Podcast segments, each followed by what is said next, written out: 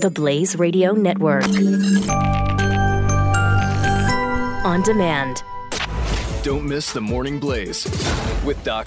I know the average person walking around with a flame, not a flamethrower, have been misusing them. No. Yep, and there's a bunch of stuff online. People making videos. I of love the one in the grill. The guy in the grill. You know what Oh. he's you know what he's doing there? You know what that is? That's uh. That's creme brulee. yes. Yes. He's crystallizing the sugar on the top of the creme brulee with not a flamethrower. The Morning Blaze. Weekday morning, 6 to 9 Eastern on the Blaze Radio Network. Breaching the fault lines of today. Welcome to Reform This with Dr. Zuhdi Jasser. On the Blaze Radio Network.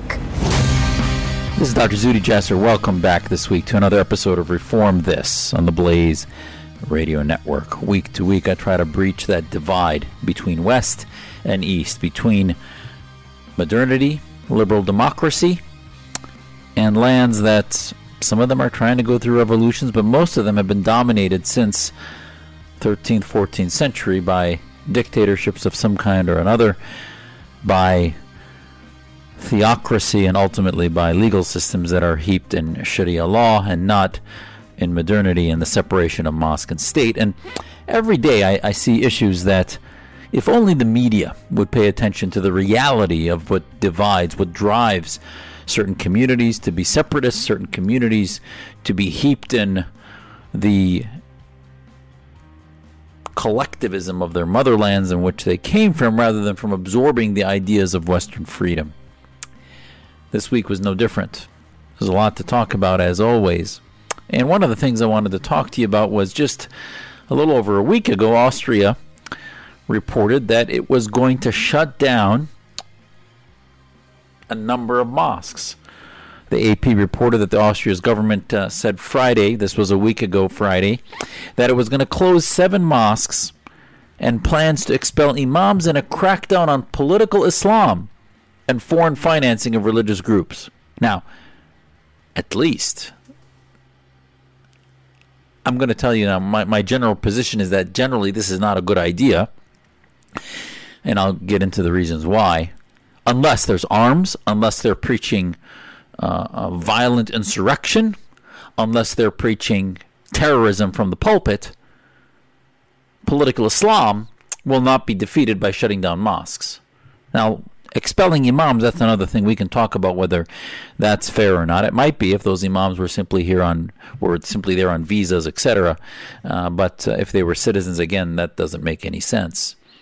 But having said that, I think the first point I want to make is that they're cracking down in Austria on political Islam. Hallelujah. Now, again, I'm not happy about the way they're doing it. It's a little extreme, but they're understanding that the problem is political Islam. They're not saying just Islam or Muslims. They're cracking down on political Islam. That is the threat. Islamism. Political Islam, Islamism, an ism, a political, a theopolitical ideology that believes that if that party, that political party comes to power, it should then invoke and in place Sharia law and Islamist legal system into position by virtue of the platform of its political party, and that is political Islam, and the mosques are used for their network. Chancellor Sebastian Kurz said the government is shutting down, is shutting a hardline Turkish nationalist mosque in Vienna and dissolving a group called the Arab Religious Community that runs six mosques. So it dissolved that Arab religious community.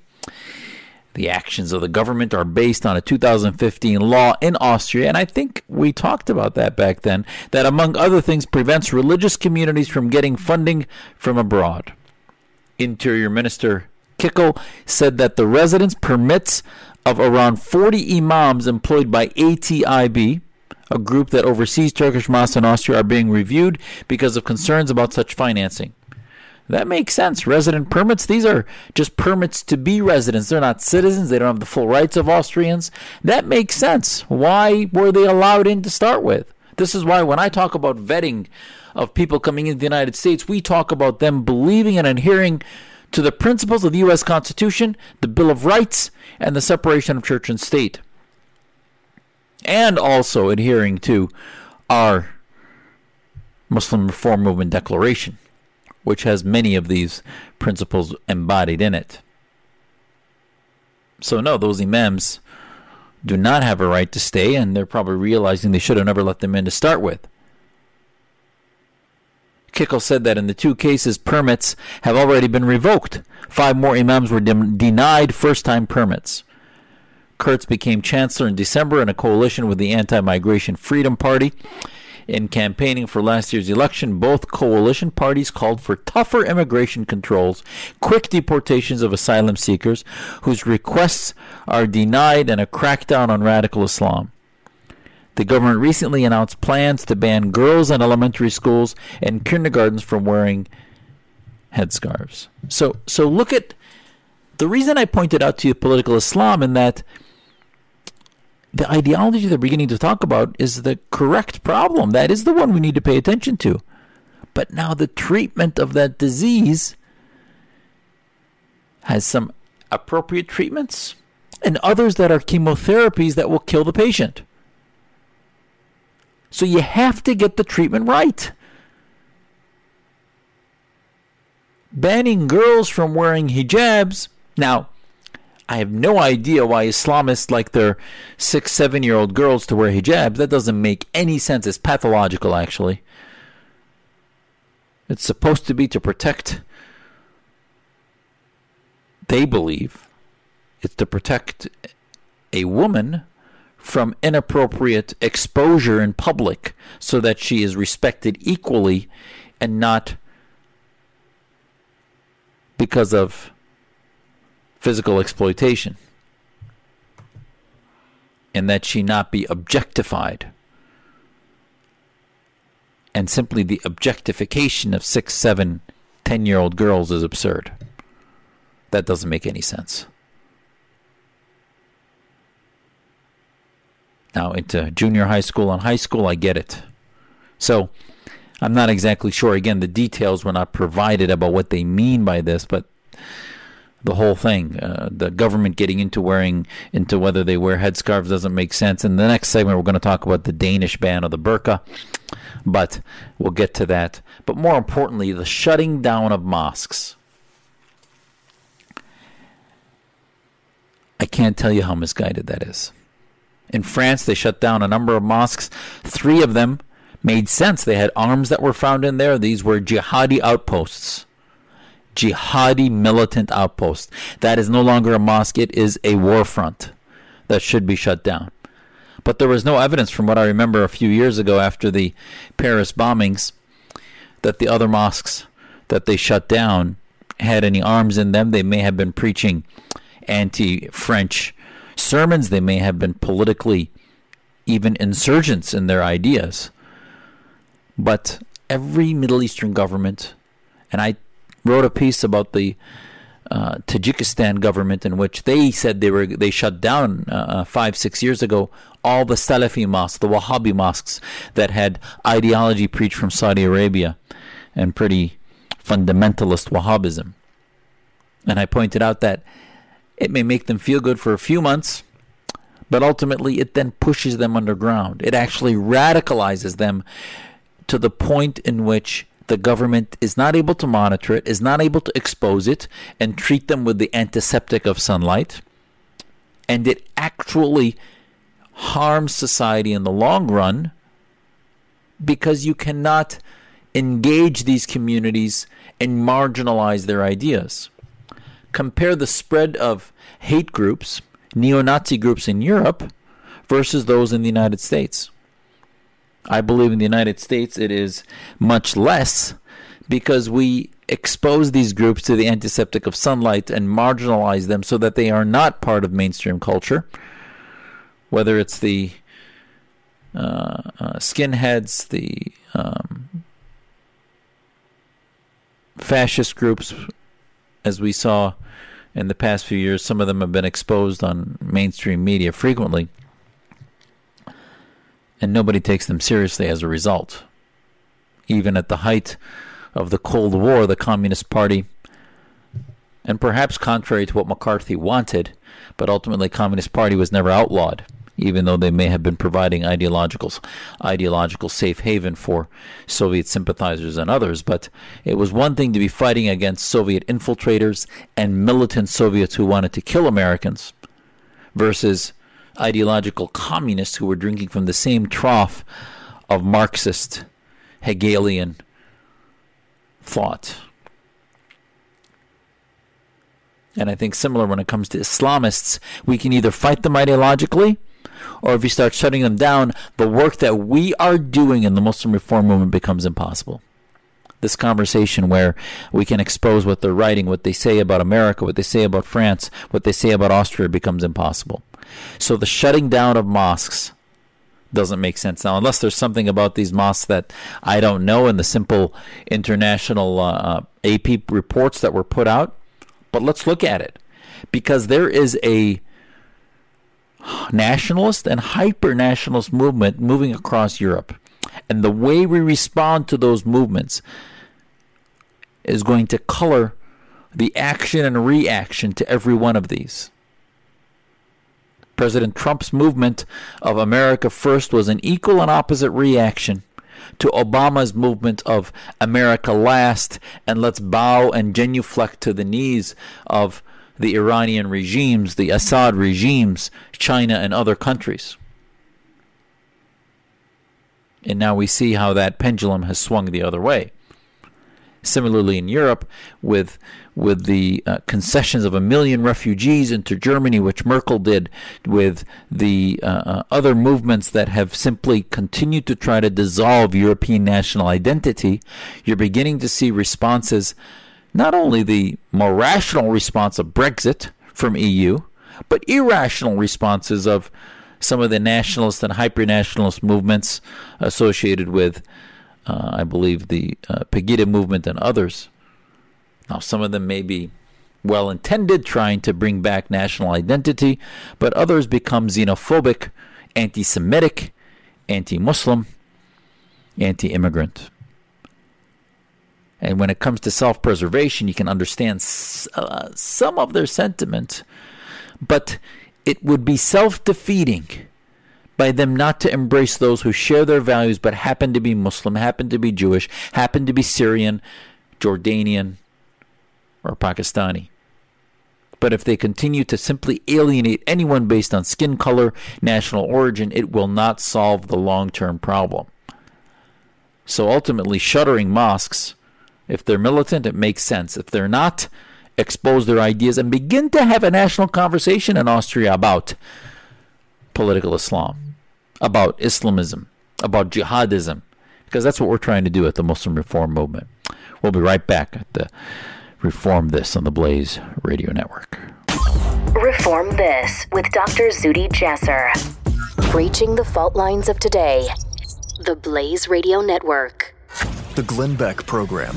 Now we can throw the baby out with the bathwater, or we can step back from the brink and go, wait a minute, wait a minute we haven't exercised the Bill of Rights and actually held to it as a nation, as people. All it's going to require is 20% of this nation understanding the Bill of Rights. Really understanding them, and instead of fighting for me, I will fight for the rights of those I disagree. The Glenn Beck Program.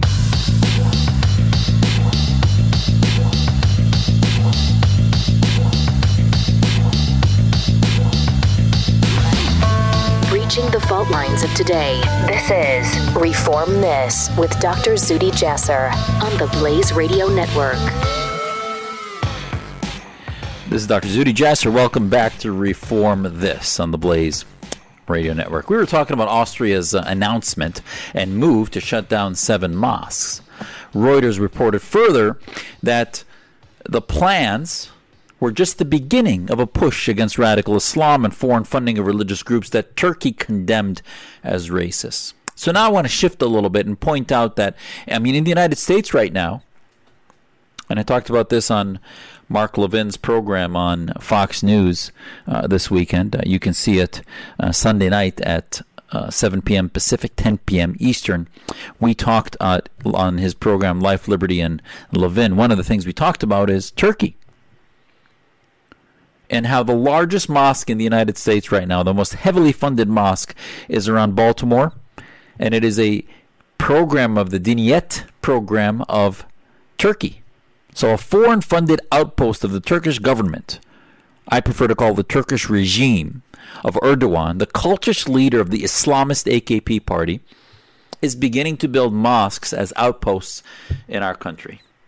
So, I don't think that that should be allowed should have never been allowed to start with. But when you allow foreign funding of things on our soil, when our country welcomes the Chinese purchasing to the tens of billions of dollars companies in West Virginia, uh, huge skyscrapers in, in New York and elsewhere become foreign funded. We saw when the Iranian sanctions were in place, one of the reasons four mosques were shut down in the United States that nobody really talked about. They were inside the skyscraper of the Alavi Foundation that had a bi- half a billion dollars seized in 2010 as a result of sanctions violations because they were getting money to and from Iran.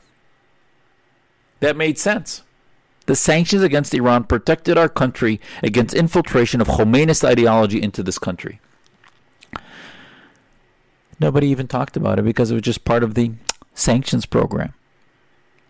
And then you wonder, people say, oh, well, the Shia never attacked us. There have never been acts of terror. Well, the reason there have never been acts of terror in the United States by Shia Islamists isn't because the Khomeinists who sing Death to America, who have a little app on their phone called Death to America that the Iranian regime put out. The reason that has not happened is because of the money. The sanctions over the past 20, 15, 20 years, however long it's been, have prevented the flow of money necessary to plant the seeds of radicalization of Islamist Khomeinism.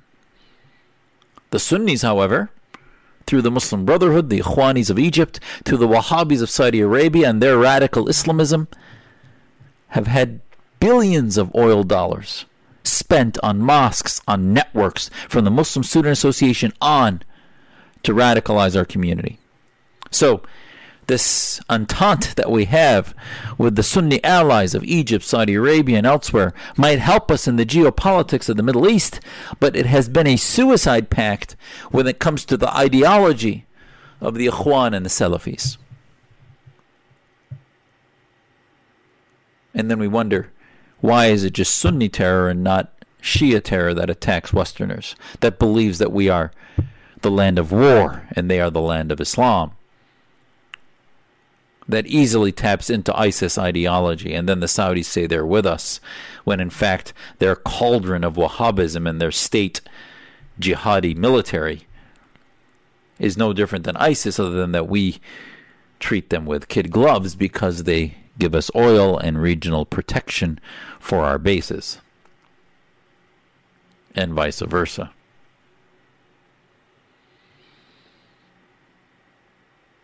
Now, Turkey responded belligerently to Austria.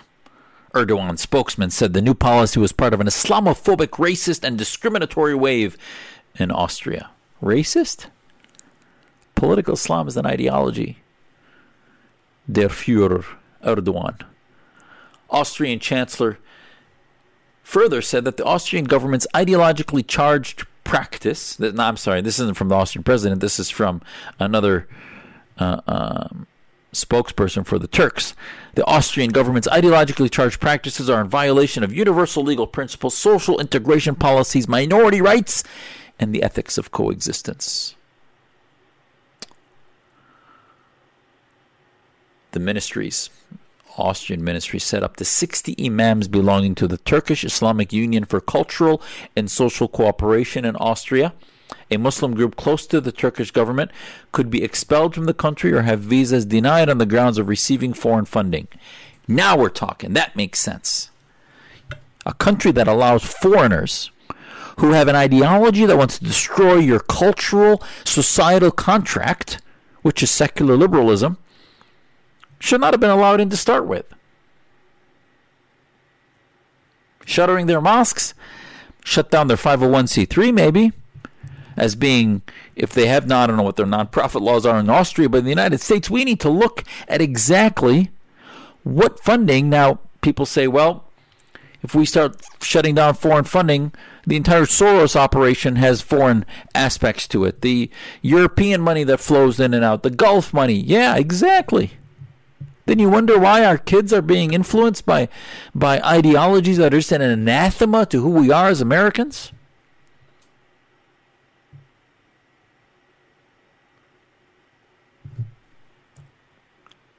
The ATIB spokesman Yasser Ersoy acknowledged that the imams were paid by the Diyanet, the Turkish state religious authority, but was trying to change that. He even said they were paid by the Diyanet. We are currently working on having imams be paid from funds within the country, they said. On and on. This is a disaster. And the Austrians are beginning to address it. But again, if they go too far, the entire operation will fall apart because it'll be perceived as undemocratic, hyper nationalist, and xenophobic. Because at the end of the day, Europe has its own history with xenophobia, persecution of minorities, horrific persecution, genocidal proportion persecutions, as we saw with the Holocaust and, and the over six million Jews slaughtered by the Nazis. This cannot, this has to not only be in the rearview mirror, but in the front, because in the end, a swing too far of hypernationalism, again, a, a approach towards political Islam as the enemy, smart. It is. Shedding the light of day upon it, smart. Marginalizing them, smart. Kicking out foreign imams that are only here on visa, smart. Stopping their foreign funding, smart. Shutting down their mosques? I don't think so. Taking away their free speech rights? I don't think so, because that goes both ways. The Islamists are always trying to shut down criti- criticism of Islam. That's why they call it Islamophobia. The Islamists are always trying to racialize who they are rather than a, a, appropriately identify it as an idea that has no rights. Muslims have rights. Islam is an idea. It has no more rights than socialism or democracy or freedom has a right as an idea. The Danish now have been talking about, they did talk about significantly, I think they banned the burqa. We're going to talk about in the ne- talk about that in the next segment. These moves have always morsels, if not central focuses that are appropriate, but sometimes the solution will end up killing the patient. The cure cannot be worse than the disease. And I would tell you, as bad as you see the symptoms and as bad as you see the disease, the cure should never be worse than the disease because in the end it could end up being national suicide. Because you don't want to lose who you are as a democracy as you try to counter infiltrating ideologies. This is Zuhdi Jasser on Reform This. We'll be right back. Breaching the fault lines of today. This is Reform This with Dr. Zuhdi Jasser on the Blaze Radio Network.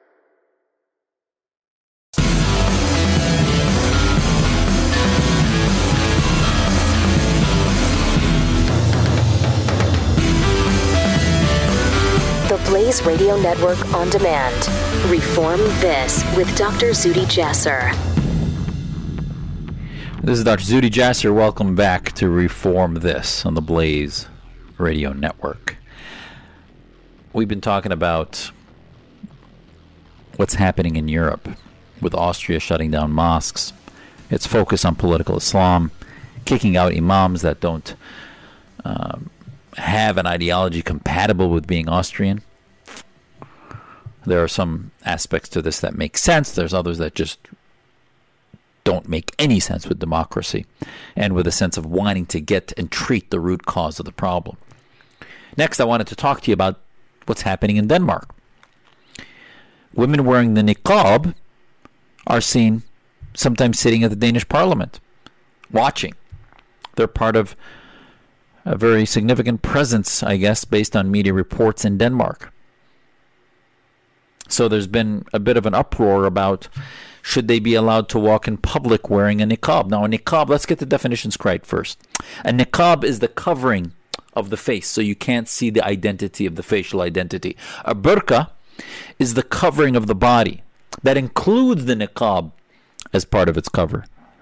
So a burqa is the sort of entire trench coat type thing down to the ankles, and all you can see is the feet, no body shape, with a headscarf covering the hair, which is known as the hijab, and then the face veil known as the niqab. The West always talks about banning the whole burqa. I never understood that.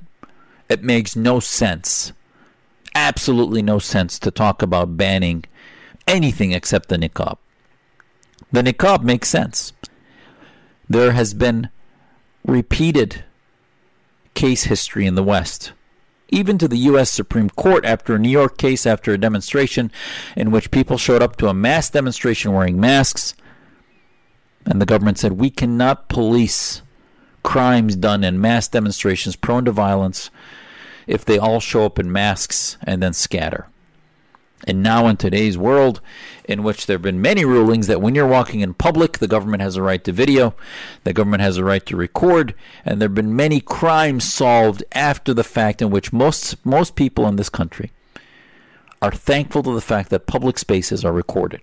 Now, if you live in a neighborhood in which you have cameras on your house, if those cameras then can see into the backyard, into the private areas of your neighbors, or you have a drone that you float around and you take pictures in people's private neighborhood, that is a crime. And that should be adjudicated appropriately because you are invading their privacy. But you may have privacy related to conversations you have on your phone when you're walking in public, but you do not have a right to privacy of physical being in your photo when you are walking in public. So if you choose to walk in public or drive in public, you choose to have a driver's license, you should be identifiable. And I think it's no coincidence that the way God made us, other than your identical twins, out of the billions and billions and billions of people that have lived in the history of mankind, let alone the 7 plus billion alive today, facial identity is almost impossible to replicate. Some people might look similar, but ultimately it is one of the identifying characteristics of who we are, similar to a fingerprint. So I would tell you, in the interest of national security, and the Supreme Court has ruled similarly, there is no right to wear a face mask. Sure, the rules are bent sometimes in Halloween for kids. The rules might be bent at times when you're skiing, etc. You wear a little mask, but ultimately, if a cop stops you, you have to remove it. There is no right to maintain anonymity throughout. And there is no way to guarantee that who you say you are and you write down is exactly who you are. So there should be an accountability for identity when you are interacting with people and you may commit crimes. Now, the outlawing of a of the size of a of a of a poncho or a jacket that makes no sense. It's hysterically nonsense. But I would never defend the niqab as being part of religious liberty. Many people have tried to because they say, oh, it's not a problem. You're simply targeting Muslims. Nobody else wears face masks. And if you take that to its absurd, ridiculous minimum, then maybe that's true right now. But that's not how you make adjudications. You can't adjudicate something that's rational or not based on simply the prevalence of which groups are asking for it today, because the rulings will be used into the future to set up principles of how we address these things. So I would tell you the good, the response. What is the benefit of a Muslim woman wearing a hijab? I'm sorry, a, a niqab. I went to Saudi Arabia with the U.S. Commission on International Religious Freedom, and the Saudis put in front of us women wearing the niqab who spoke extremely fluent English and Arabic, were extremely intelligent, and seemed to espouse a nature of saying that they loved wearing the niqab and did not feel their identities were threatened at all. And they went on and on at some type of apologetic about that. Are they heads of government? Are they heads of state? It is not a coincidence that these women were faceless, not only faceless in our meetings, but I, without identity in the city state of, of Jeddah, where we were, in the legal system of Saudi Arabia. If they went to the courts, they had a half a vote. If they were inheritance, they got a quarter of the inheritance. On and on. That is not a coincidence. So I think, along with facial lack of recognition, comes a, a dissolution of the individual equality, a complete, a complete oppression of that soul. Now let's go back to Denmark. The Danes have said, widely known as the burqa ban, the measure is perceived by critics as targeting Muslim women who choose to cover themselves with the burqa, a head to toe garment, or the niqab, a cloth covering the face. Human rights campaigners spoke against it. If the intention of this law is to protect women's rights, it fails abjectly, as said. Instead, the law criminalizes women for their choice of clothing, so said the apologists. And Amnesty International said in a statement the law is neither necessary nor proportionate and violates the rights to freedom of expression and religion. Can you believe Amnesty International? This is not about hijab. I will defend the rights of women to wear the hijab, just as uh, the the Orthodox Jewish community should be able to wear the the uh, kippah, nuns to wear the habit, etc. Facial. The word talking about here is facial identity. And Amnesty International now, I would love to have them talk to girls and women in these families that are forced to wear the face covering. That is absurd. According to Shadi Hamid, the guy who wrote the book Islamic Exceptionalism, which basically is a is a testament to his belief that Islamic exceptionalism is better than American exceptionalism. He said it will have the effect of further polarizing society and further alienating alienating the Muslim minority population. There is only one minority group that is affected by this Muslims. Are you kidding me?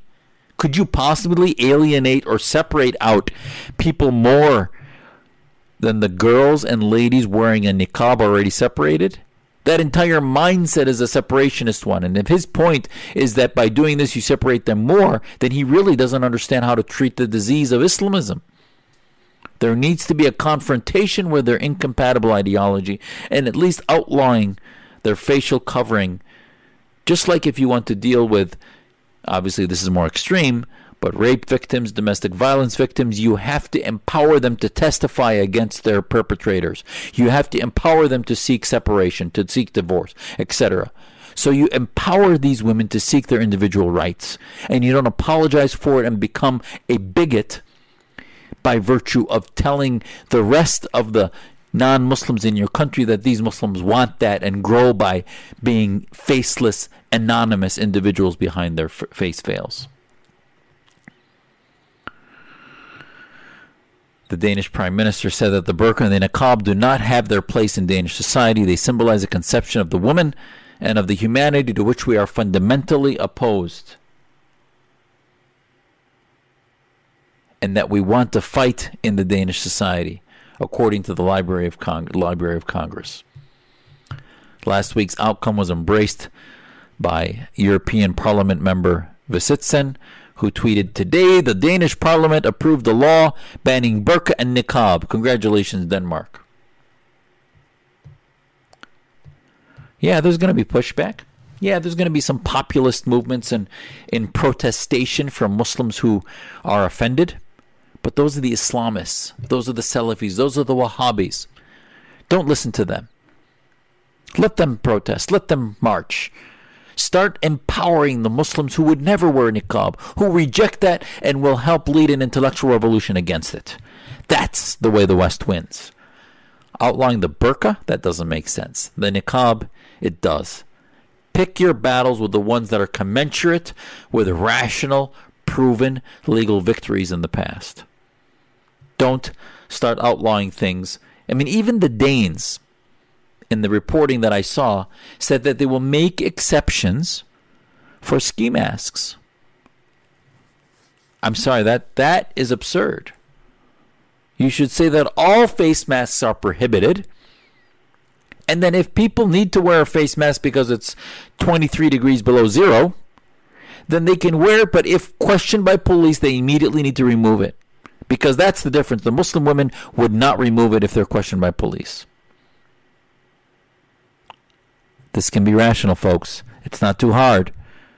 We can be a rational democracy and educate our immigrants about what rational, reasoned societies do to treat everybody equally. This is Zuhdi Jasser on Reform This. We'll be right back. You're listening to Reform This with Dr. Zuhdi Jasser. The Blaze Radio Network. Pat Gray. I wasn't even born yet, so uh, Really? yeah, I wouldn't be born for another twenty-five years or so. Wow, that's fuzzy math right Yeah, there. well, I mean, uh, it was 1967. Add 25 to that. And you were born 92? Wait a minute, Ron is telling me I, I look old for my young age. That I uh, wasn't that's kind of rude. anything, but It's kind of rude. I'm glad he broke that ice because I agree. Pat Gray. Weekdays from noon to 3 Eastern. Only on the Blaze Radio Network.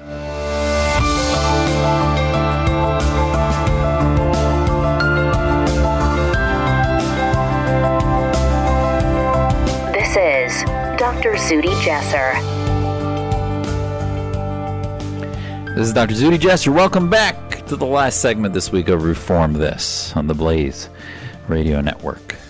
Last, I want to talk to you about, you know, there's some terms thrown around by the far left who, who love to criticize, especially us Muslims, that are reformists, that take them on, that call them out for their, their, uh, you know their their movements to try to generalize us Muslims as one group that somehow everything is about a grievance narrative, everything is about victimology, and those of us that talk about reform and own up to the fact that we have core ideas that need to be addressed are somehow the problems. And they use terms like Uncle Tom, native informants, licking the boots, they say, on and on. And my response to them is Tell me what it is about the ideas that I've said that you find distasteful or disagreeable, and we can debate them. That's why I have multiple debates with imams, with others, because that's how you get to the root cause. But the left, the, the naysayers, don't want to deal with debates and ideas. They simply want to demonize and destroy the messenger. New York Magazine this week had a piece by Nesrine Malik called Islam's Native Informants and basically uh, this long uh, i don't know how many word 5000 word essay published in one of the nation's supposedly most popular magazines decided to dissect maajid nawaz of quilliam foundation a muslim organization and ayaan hirsi ali who obviously was raised muslim but then left islam and went to the netherlands and ultimately was persecuted an attempt at assassination. One of her colleagues was was murdered. She had to then flee to the United States because of threats to her life in the Netherlands. She left Islam. I think she reports to be an atheist today, but yet she's described by Nesrine Malik as a native informant because she's from within the community. Now, these terms Interestingly, Malik opens the piece comparing sort of the juxtaposition of Edward Said with Bernard Lewis. That Said dismissed Lewis as an Orientalist, a generalist, and an ideologue. And then she talked about Fouad Ajami, one of the writers who I used to adore the most in the Wall Street Journal. A gifted man who used to always clarify the politics of the Middle East. And he was described as a native informant, also by Said. Said wrote, as an imperial collectivity, which along with Israel never does anything wrong, Arabs are to blame for everything and therefore deserve our contempt and hostility. And back and forth, these scholars between the conservatives, Bernard Lewis and Fouad Ajami, and, and the far left, uh, Edward Said, had fought this, and now this has gotten into steroids. It's almost on steroids now with many of us in the reform minded community, dismissed by the Council on American Islamist Radicalization, CAIR, dismissed by them. We are dismissed as Uncle Tom's. As Ellison, I will remind you, when Dan Rather did a story on our work at the American Islamic Forum for Democracy, Dan Rather asked Keith Ellison in an interview, and it's on the segment, asked him, he said, Do you, you were taped in Congress referring to Zuhdi Jasser as an Uncle Tom. He said, no, no, I did not call him an Uncle Tom. I said he was like the blacks that used to work for the slave masters and help enslave blacks. And Dan was like, I think that's what an Uncle Tom is. so this is the issue is that on and on this piece goes on to throw slander after slander after misrepresentation of the ideas trying to sprinkle in sort of the the illegitimacy of the concept of native informant, but then actually making the case that Ayaan Hirsi Ali and Maajid Nawaz, in effect, fit some kind of label, maybe not as bad as native informant, but in fact do fit some kind of label as self hating or at least anti Muslim. And she quotes here or there, a, Quilliam quote, for example, in which they say the ideology of nonviolent Islamists is broadly the same as that of violent Islamists, and that they disagree only on tactics. And she said that was described as McCarthyite. Seriously? That is McCarthyite?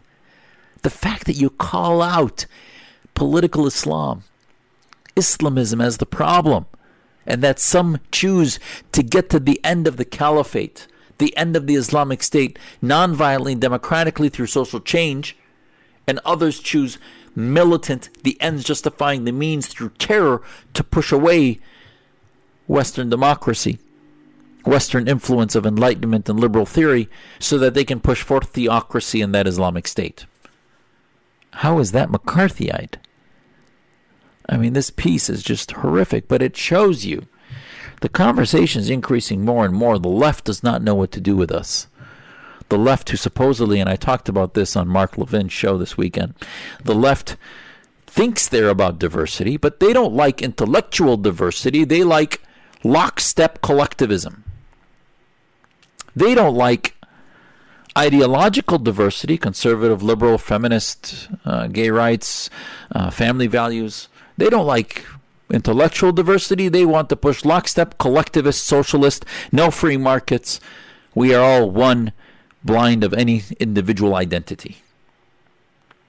That's why this piece was opened up with Bernard Lewis, one of the most preeminent scholars who just had his untimely passing, lived over a hundred years, but no time would we ever not need Bernard Lewis to learn from. His books I have a lot to do with the ideas that I have come from learning from reading Bernard Lewis's book on what went wrong in Islam, the crisis in Islam, all the books that he wrote. A man who I had the pleasure of speaking to a number of times on the phone wrote, spoke in Arabic that was better than my Arabic.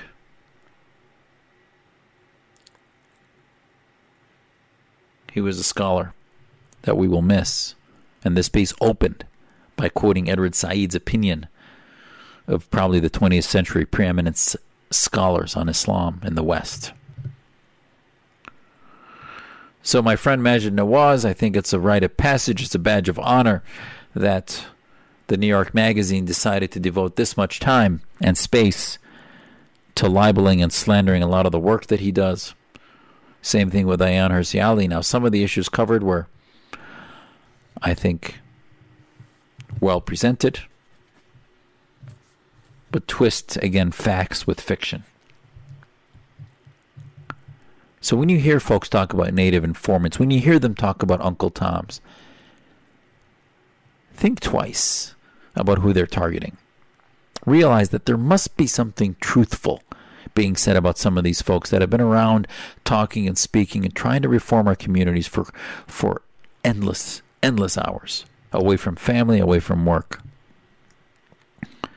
I don't agree with Maajid on on everything or even on most things, on many things we do, and especially on the threat of political Islam. I don't agree with Ayaan Hirsi Ali on, on Islam, on, on the existence of God, on many things.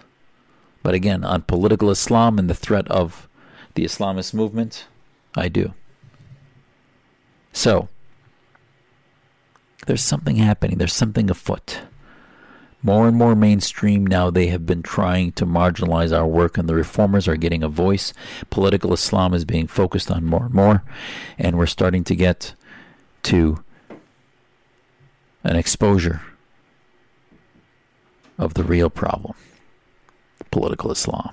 This is Zuhdi Jasser. Thanks again for another wonderful week on Reform This. We'll talk next week. God bless. You're listening to Reform This with Dr. Zuhdi Jasser. The Blaze Radio Network.